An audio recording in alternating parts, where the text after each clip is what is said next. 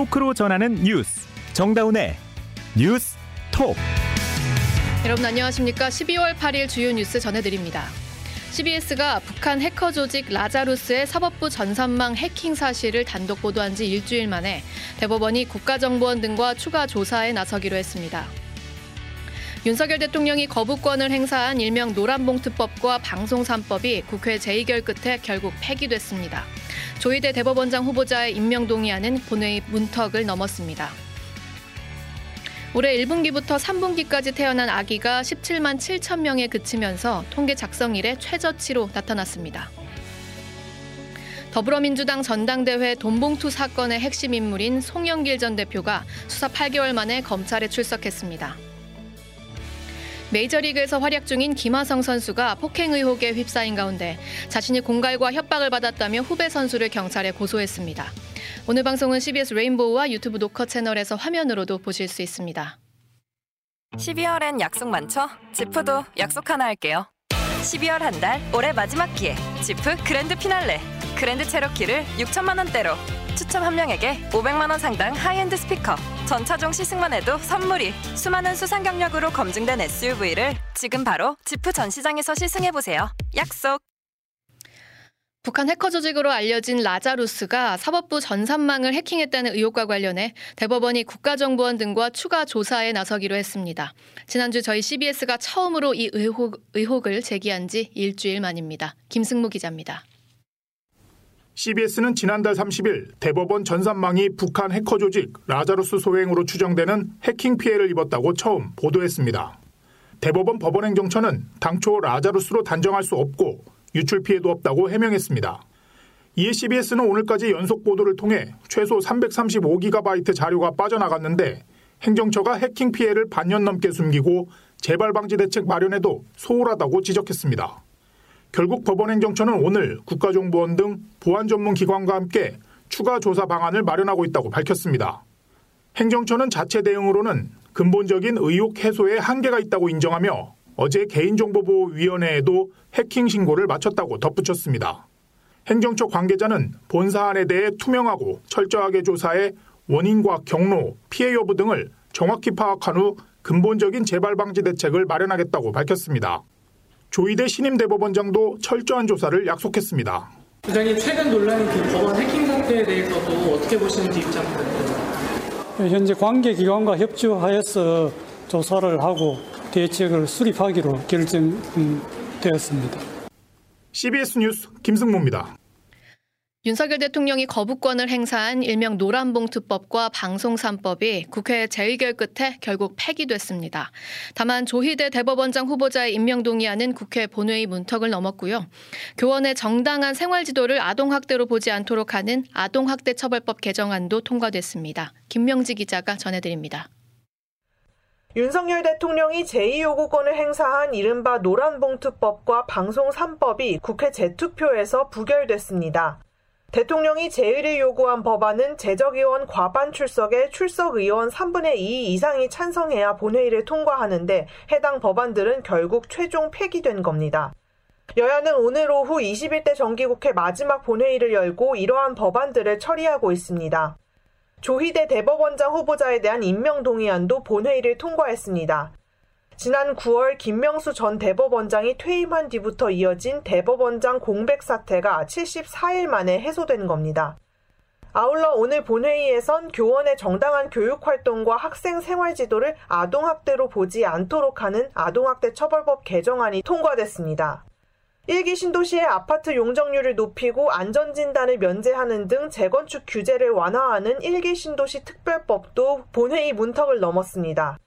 또 기준 중위소득 이하 가구 대학생의 학자금 대출 이자 부담을 덜어주는 취업 후 학자금 상환 특별법 개정안, 기업 워크아웃 제도를 3년 연장하는 내용의 기업 구조조정 촉진법 제정안도 함께 국회를 통과했습니다.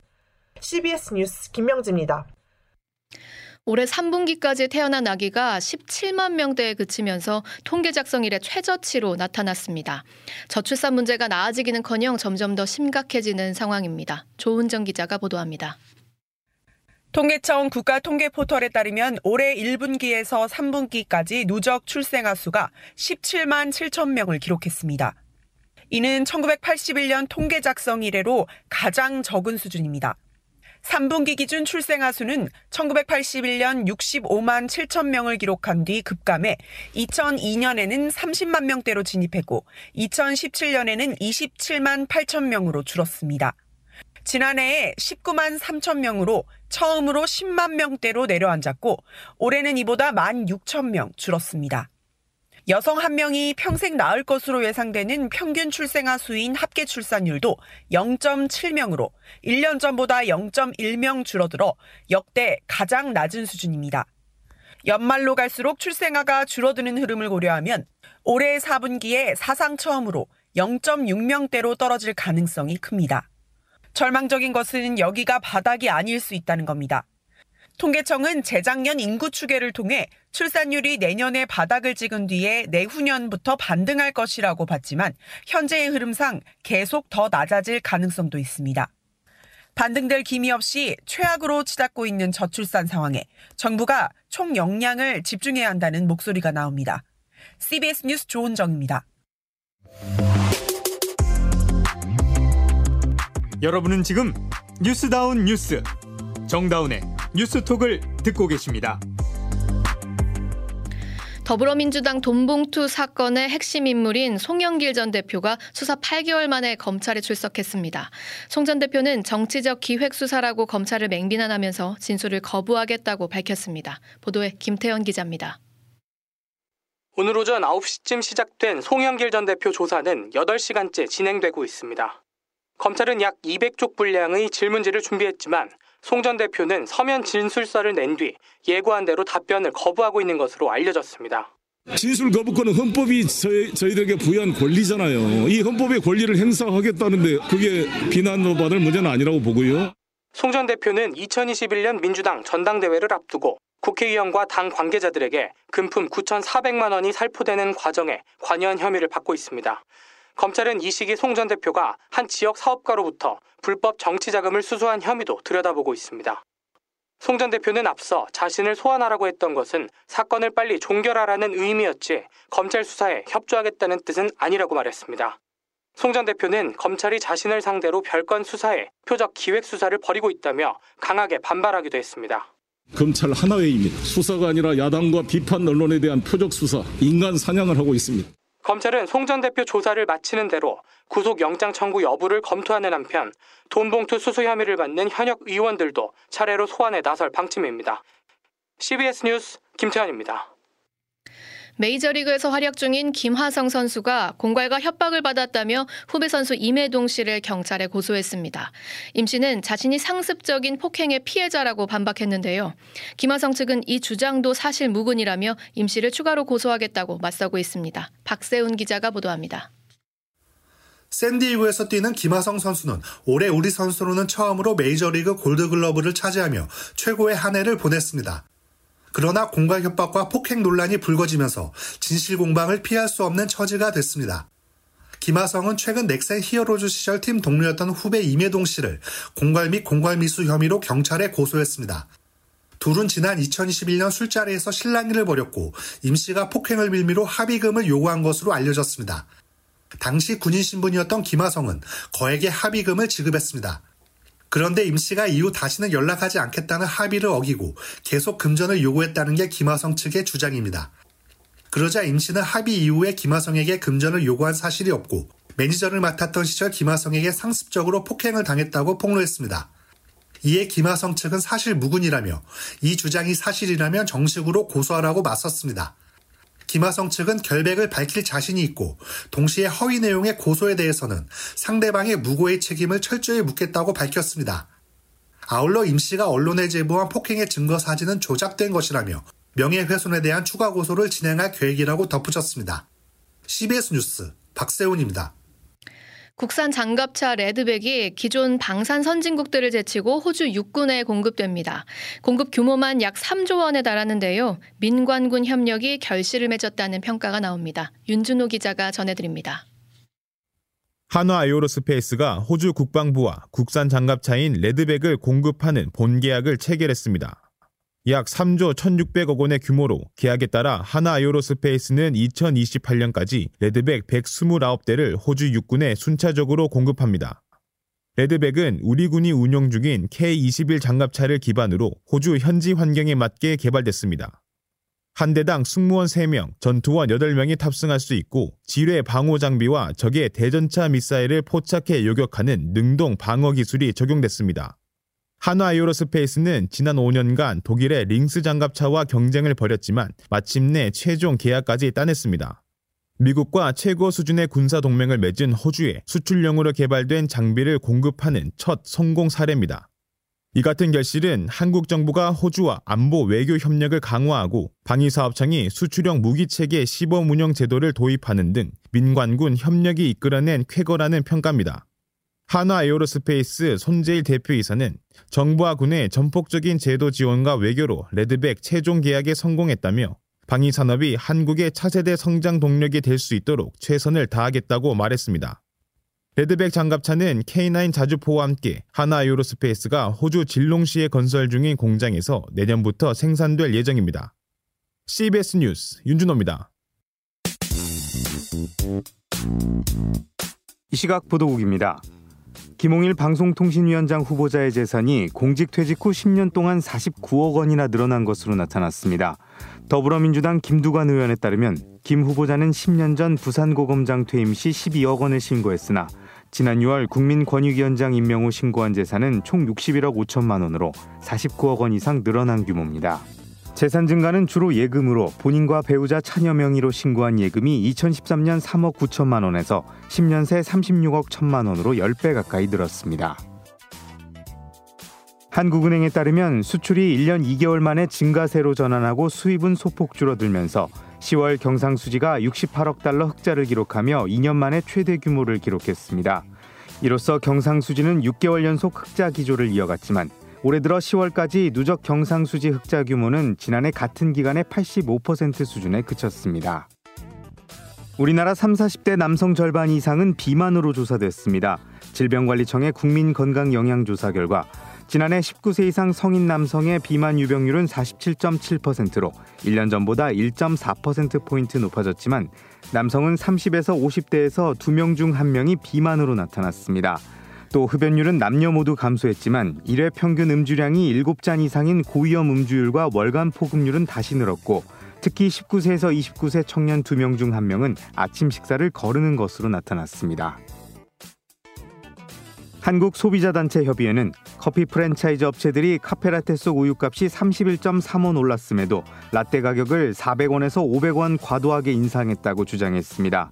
10여 개 소비자 단체로 구성된 협의회는 9개 커피 프랜차이즈의 카페라테 가격은 지난해부터 올해까지 2년간 13.4% 인상됐지만 8개 업체가 카페라테 가격을 400원에서 500원 더 올려받았다고 밝혔습니다. 요소수 우려와 관련해 환경부는 내년 1분기까지 사용할 차량용 요소수 재고가 확보돼 있고 주유소 대부분이 요소수를 정상적으로 판매하고 있다고 밝혔습니다. 환경부는 현재 국내 차량용 요소수 재고가 베트남과 일본 등 중국의 국가에서 들여올 예정인 양까지 합하면 3.7개월치로 내년 1분기까지 사용할 수 있을 정도라며 주유소 업계는 대부분 주유소에서 요소수가 판매되고 있다고 설명했습니다. 이 시각 보도국이었습니다.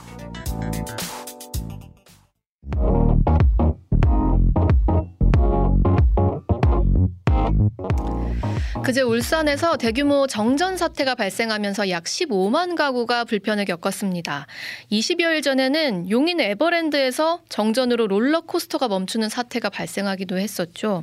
이 계속되는 정전 사태 이유가 뭔지 질문하는 기자 이정주 기자에게 들어보겠습니다. 어서 오세요. 네, 반갑습니다. 산업부 이정주입니다. 네, 지난 6일 그제인데 울산에서 대규모 정전 사태가 났거든요. 이거 어떻게 된 건지 좀 이유가 나왔습니까? 네, 어, 이미 많은 보도가 나는데요. 제가 짧게 한번 요약을 해드리면 예. 어, 지난 6일 그저께죠. 오후 3시 30분경인데 울산 남구 일대에 전력을 공급하는 옥동 변전소 설비가 이제 이상이 생겼어요. 네. 그래서 대규모 정전이 발생했는데 어, 이게 약 한전 측에 따르면 1시간 45분. 그러니까 최종 복구까지. 근데 시민들의 체감으로 보면 한 2시간 정도로 나오더라고요. 어. 2시간 동, 동안 이제 전력 공급이 이제 끊겼고 이게 그 지역에는 약 15만 5천 세대. 네, 네. 세대로. 네. 그러니까 4인 가구 기준하면 60만 명이죠. 어, 그러니까 예. 이게 기사로만 보신 분들 사실 크게 느껴지지 않을 수 있는데 60만 명이면은 웬만한 뭐 시단위 인구인 거잖아요. 그렇죠. 어. 웬만한 작은 시들은 한 두 배, 세 배 되는 인구예요, 사실은. 두 시간이면 그래도 피해가 컸을 수도 있는 것 같은데요. 네. 그래서 한전이 지금 피해 접수를 그, 그 당일부터 받고 있어요. 예. 네, 오늘 이제 한전 쪽에 물어보니까 아파트 거기가 주택 밀집 단지라고 하더라고요. 아, 네네. 그래서 아파트 한 150여 개 단지 그리고 식당, 대형마트 그리고 아파트에서는 이제 승강기가 멈추는 음, 사고 그렇죠. 이런 게 발생했는데요. 특히 일대 신호등이 다 꺼졌다고 하더라고요. 아, 그래요. 네, 그래서 교통 경찰이 직접 나가서 음. 그 신- 수신호로 어. 교통을 정리하고 그리고 병원에서는 컴퓨터와 의료기기 맞아요. 병원에 문제가 많았을 것 같아요. 네, 이런 게 멈춰지기도 하고 뭐 횟집에서는 당연히 수족관이 네, 네. 이제 뭐 정지되고 식당 뭐 일반 슈퍼마켓 아이스크림 할거 없이 대규모 혼란이 있었다고 합니다. 어, 그리고 영업장들에서는 특별히 이제 더 피해가 컸을 것 같은데 어, 두 시간 동안 멈췄어요. 이 원인이 좀 나왔습니까?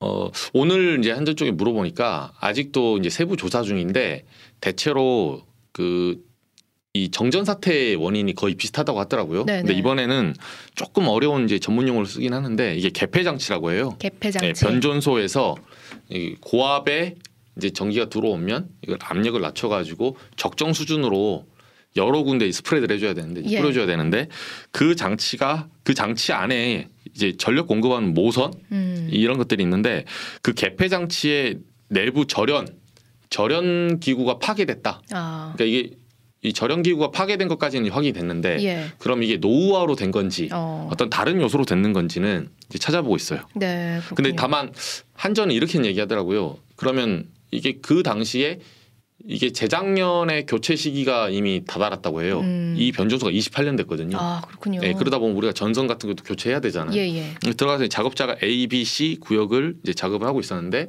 A 구역을 교체 작업을 하고 있던 와중에 이를테면 C 구역에서 발생을 한 거예요. 아. 그래서 이거 인재 인적 실수는 아니다. 아, 그렇게 지금 해명을 하고 있는 예, 거군요. 그래서 추가 조사해서 이제 민간과 같이 해서 어. 조만간 발표한다고 합니다. 근데 이게 지금 처음이 아니고 20여일 전에 지금 용인에서 또 비슷한 정전 사고가 있었거든요. 롤러코스터가 멈춰서 좀 아찔했어요, 이거는. 그렇죠. 어, 정확히 말하면 지난달 11월 14일 경기도 용인 에버랜드 롤러코스터 T 익스프레스가 네네. 잠깐 멈췄는데요.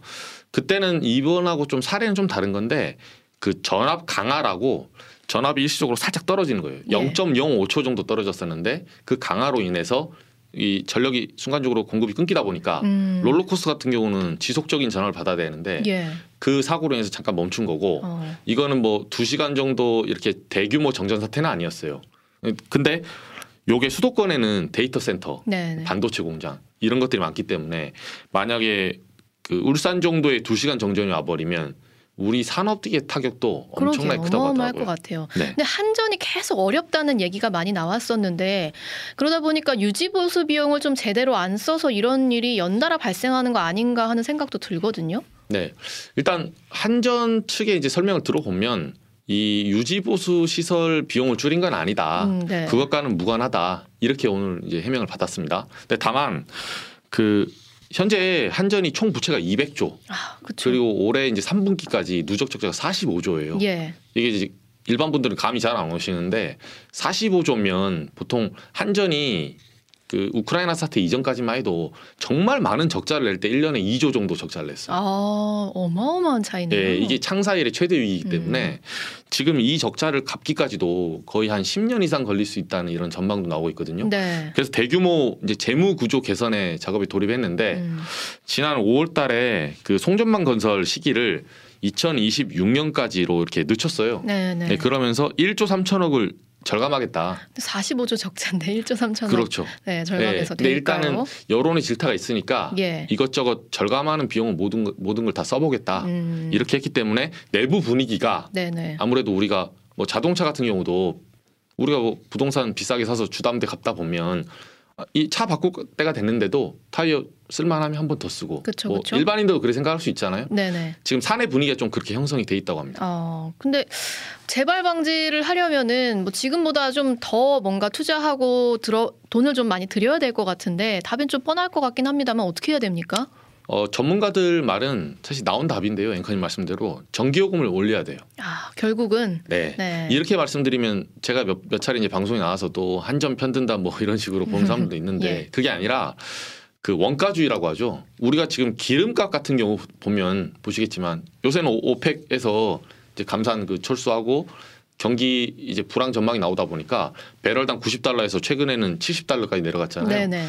그게 주유소하고 이렇게 연동이 돼요. 시차는 좀 있을더라 음. 있을지라도 우리가 리터당 보시면 많이 오를 때는 2,100원, 네네. 어떨 때는 1,600원까지 내려가잖아요. 이렇게 오르락내리락하게 해줘야 되는데 전기 요금도 그거에 맞춰서 그렇죠. 원가주의가 바- 반영이 안 되다 보니까 네네. 정부가 최종 결정을 하다 보니까 음. 역마진 구조. 어. 지금 이 시간에도 전기를 사다 팔면 손해를 보고 있는 거예요. 아. 적자는 커지고 있는 거죠. 그러니까 뭐 이 구조를 해결하지 않고서는 한전이 이제 적절하게 뭐 송배 전망에 투자하고 유지 보수 비용에 훨씬 더 많은 비용을 들이고 이거를 기대하기는 좀 어렵다 이런 말씀이시네요. 그렇죠. 근본적으로는 수익이 나와야 수리 비용도 나오니까요. 음, 근데 적자가 지금 45조 원에 달합니다. 이런 지금 상황이고 뭐 지금 정전 사태 연달아 이뤄지 이러, 벌어지고 있는 이런 상황인데 이 와중에 이 주무부처인 산업부에 지금 좀 문제가 있단 말이죠.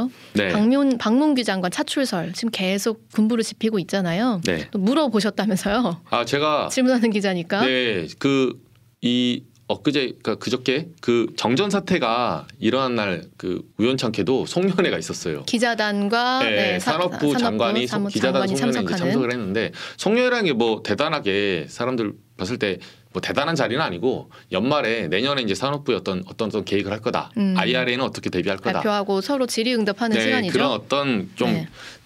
그 산업 정책적으로 이제 교감을 하고 기사를 좀 더 우리가 편, 좀 사람들에게 좀 더 간략하게 전달하기 위한 예, 예. 그런 자리인데 물어봤어요? 총선 출마? 여부? 예, 여기에 이제 자- 질문이 나왔습니다. 네. 그래서 그 질문 다섯 개를 받았는데 이제 첫 번째 질문이 총선 차출설에 대한 음. 뭐 하- 그래서 수원로 출마하실 거냐 이런 질문이었는데 방 장관은 거기서 어 용산 용산이나 당에서 그런 얘기를 많이 들었다. 어. 그러니까 용산이나 용산 대통령실이나 당 국민의힘에서 네. 어, 장관을 그만두고 출마를 좀 해라 이런 얘기를 많이 들었다고 합니다. 어, 아니 그럼 본인은 출마를 하고 싶답니까? 어쩌든 이거 그것도 물어보셨나요? 아, 요 부분은 제가 저는 따로 전화를 해서 물어봤어요. 어. 네, 이 송년회 전날. 취재해야죠. 네, 음. 제가 질문한 기자 발, 발빠르게 반박자바르게 물어봤는데 그 송년회 전날 저녁에 8시에 전화를 했는데 자, 콜백이 한 10시쯤에 왔더라고요. 이제 방 장관님 전화를 이제 받았는데 제가 단도직입적으로 여쭤봤어요. 어, 선거 출마는 어쨌든 99% 본인의 의사에 의해서 예. 우리나라 헌법상 결정이 되는데 그래서 본인은 출마를 하고 싶으시냐 했더니 이제 대답은 뻔한 대답이 왔어요. 네. 예, 현직 장관으로서 뭐 말씀드리기 어렵다. 아, 아직까지는 답변을 좀 회피하는. 근데 저는 답변을 회피하는 모습도 사실은 좀 무책임하게 느껴지는데 왜냐하면 산업부의 산적한 문제가 정말 많고 또 이 장관직 맡은 지 너무 얼마 안 됐잖아요. 그렇죠. 음. 사실 그 정치인들의 어떤 내각 뭐 돌려막기 내지는 이런 비판도 있는데요. 네, 회전문 인사다. 예, 정무직이기 때문에 장관하고 의원으로 또 출마하고 하는 거는 어떻게 보면 자연스러운 현상이에요. 예. 어느 나라 안에 있는 음. 거고 미국에서도 많거든요. 근데 다만 이게 두 가지 문제가 있더라고요. 산업부 장관이 지금 그 방 장관이 취임한 게 9월 20일이에요. 너무 얼마 안 됐어요. 예, 지금 석 달이 안 됐습니다. 네네. 오늘 날짜로 봐도 두 달 반 좀 지났거든요. 음. 산업부 쪽에 물어보니까 두 달 반 만에 지금 사- 장관이 그만둔 사회가 처음이에요. 거의 처음 보는 예, 것 그리고 같습니다. 이게 뭐 부패나 어떤 스캔들 때문에 나가는 게 아니잖아요. 예. 여당의 그 총선 차출 음. 그냥 수원에서 뭐라도 한번 해봐라 네네. 이렇게 차출되는 게 처음입니다. 정말 뭐 비판을 뭐 받지 않을래야 받지 않을 수 없는 상황인 것 같습니다. 네 그리고 앵커님 말씀하신 대로 음. 현 정부가 그게 올- 어떤 방향이 옳든 그르든 간에 예. 판단은 이제 각자 국민들이 하는 건데 전임 정부의 문재인 정부의 탈원전 정책이 현재 에너지 정책을 망가뜨렸다고 비판하면서 네네. 국정 과제에 원전 육성 정책을 넣었잖아요. 예, 예. 근데 지금 이 육성 정책 중에 가장 중요한 파트는 SMR 음. 예산이 통과가 안 됐어요. 소형 원전. 네, 네. 저- 전액 삭감됐습니다. 그런 상황에서 장관은 또 곧바로 바꾸겠다. 주무부처가 자리를 비우는 거죠. 그리고 아. 요소수 최근에 터진 음. 그 전기요금 현안들이 엄청 많거든요. 음, 비난 다 감수하더라도 총선 이겨야겠다. 이런 의도가 보인다는 거죠. 네. 여기까지 듣겠습니다. 이정주 기자였습니다. 이어서 날씨 전해드립니다. 이수경 기상 리포터. 네, 12월 중순을 향해 가고 있지만 날씨는 마치 봄같이 포근합니다. 오늘 어제보다도 기온이 오르면서 일부 남부 지방은 20도 가까운 수온주를 보였고 서울도 16.8도의 최고 기온을 기록했습니다. 주말인 내일은 중부 지방을 중심으로 오늘보다는 기온이 조금 낮아지지만 여전히 평년 이맘때 기온을 7, 8도 이상 웃돌 것으로 보여서 포근하겠습니다. 서울 지방은 내일 아침 기온 9도로 오늘보다 높고 낮 기온은 15도 안팎이 예상되는데요. 당분간 추위 소식은 없는 가운데 온화한 겨울 날씨가 이어지겠습니다. 오늘 밤 대부분 지역에서 맑은 하늘이 계속되겠는데요. 내일은 새벽부터 오전 사이 수도권 지역에 이슬비가 오는 곳이 있겠습니다. 이후로는 가끔씩 구름만 많겠는데요. 다음 주 월요일에도 전국적으로 겨울비가 내릴 것으로 보여서 야외 활동 계획에 참고를 하시기 바랍니다. 강원 영동과 동해안을 중심으로 강풍특보가 내려진 가운데 이 지역은 매우 강한 바람이 불면서 화재 위험이 높은 상태인데요. 그 밖의 지역은 대기가 정체되면서 서쪽 지역을 중심으로 미세먼지 농도가 나쁨 수준을 나타내겠습니다. 지금까지 날씨를 전해드렸습니다.